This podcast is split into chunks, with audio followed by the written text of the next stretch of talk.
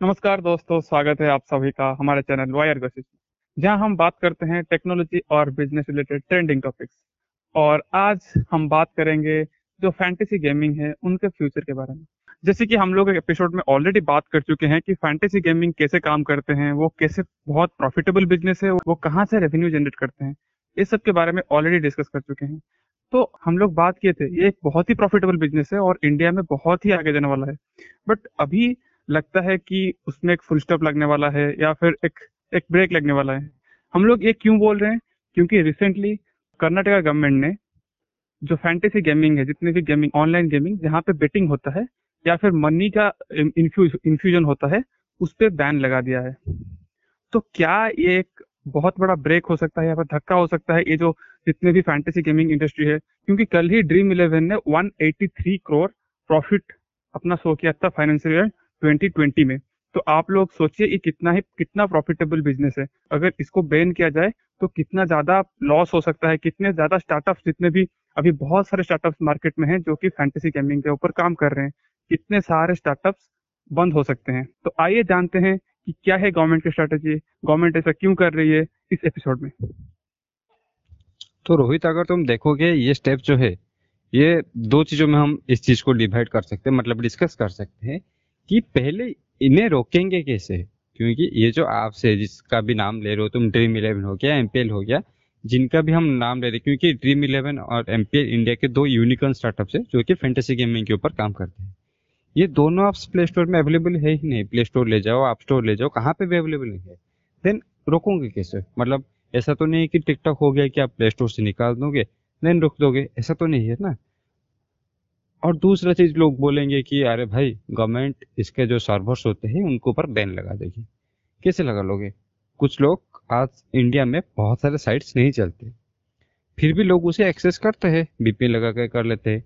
जो चीज़ एडिक्टिव होता है ना, लोग उसे किस तरह से भी एक्सेस कर लेंगे?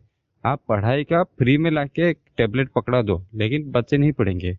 और बहुत सारे एडिक्टिव चीज़ को भी अगर आप बैन कर देते हो देन लोग किसी ना किसी तरीके से कोई ना कोई जुगाड़ लगा के वो चीज़ को एक्सेस कर ही लेंगे। आप उसे एक्सेस करने से या फिर उन्हें एक्सेस करने से थोड़ा देर के लिए रोक सकते हो, लेकिन परमानेंट नहीं रोक सकते, क्योंकि वो कोई ना कोई तोड़ निकाल लेंगे उस चीज़ का।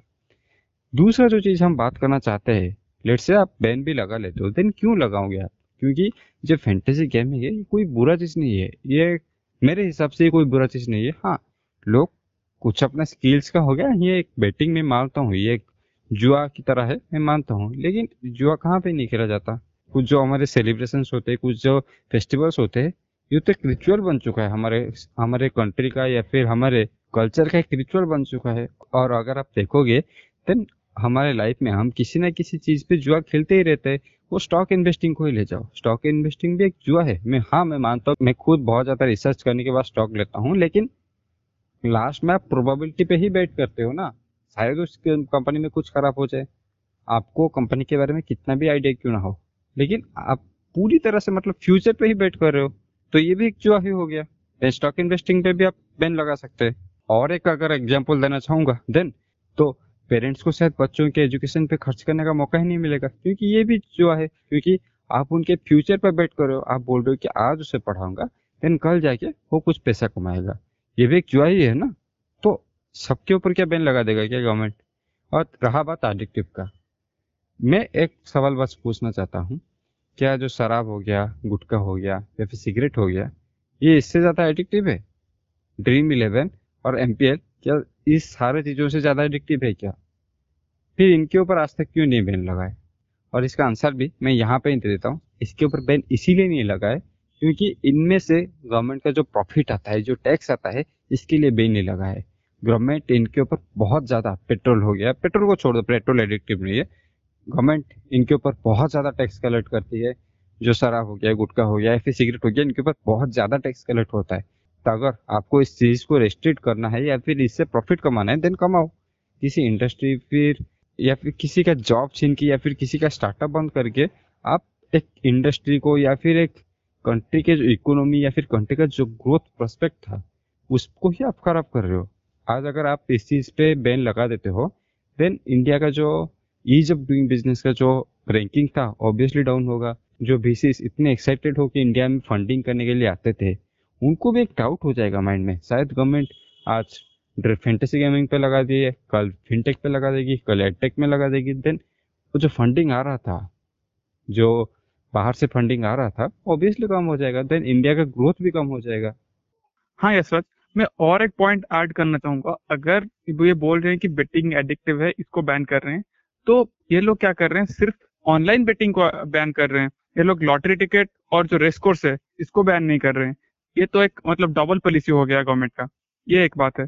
अगर बैन लगाना ही है तो सेंट्रल गवर्नमेंट लगा सकती है ताकि पूरा देश भर में बैन हो जाए। ये अभी मतलब रीजनल हो गया है। दो दो स्टेट में बैन है और दो स्टेट में बैन नहीं है। दस स्टेट वाले खेल सकते हैं।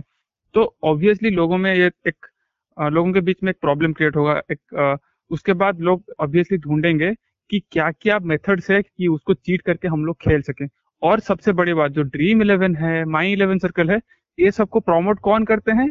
भाई बहुत बड़े बड़े सेलिब्रिटी बहुत बड़े बड़े क्रिकेटर जो कि हम लोग इंडिया में बहुत पॉपुलर हैं, वो लोग उसको प्रमोट करते हैं।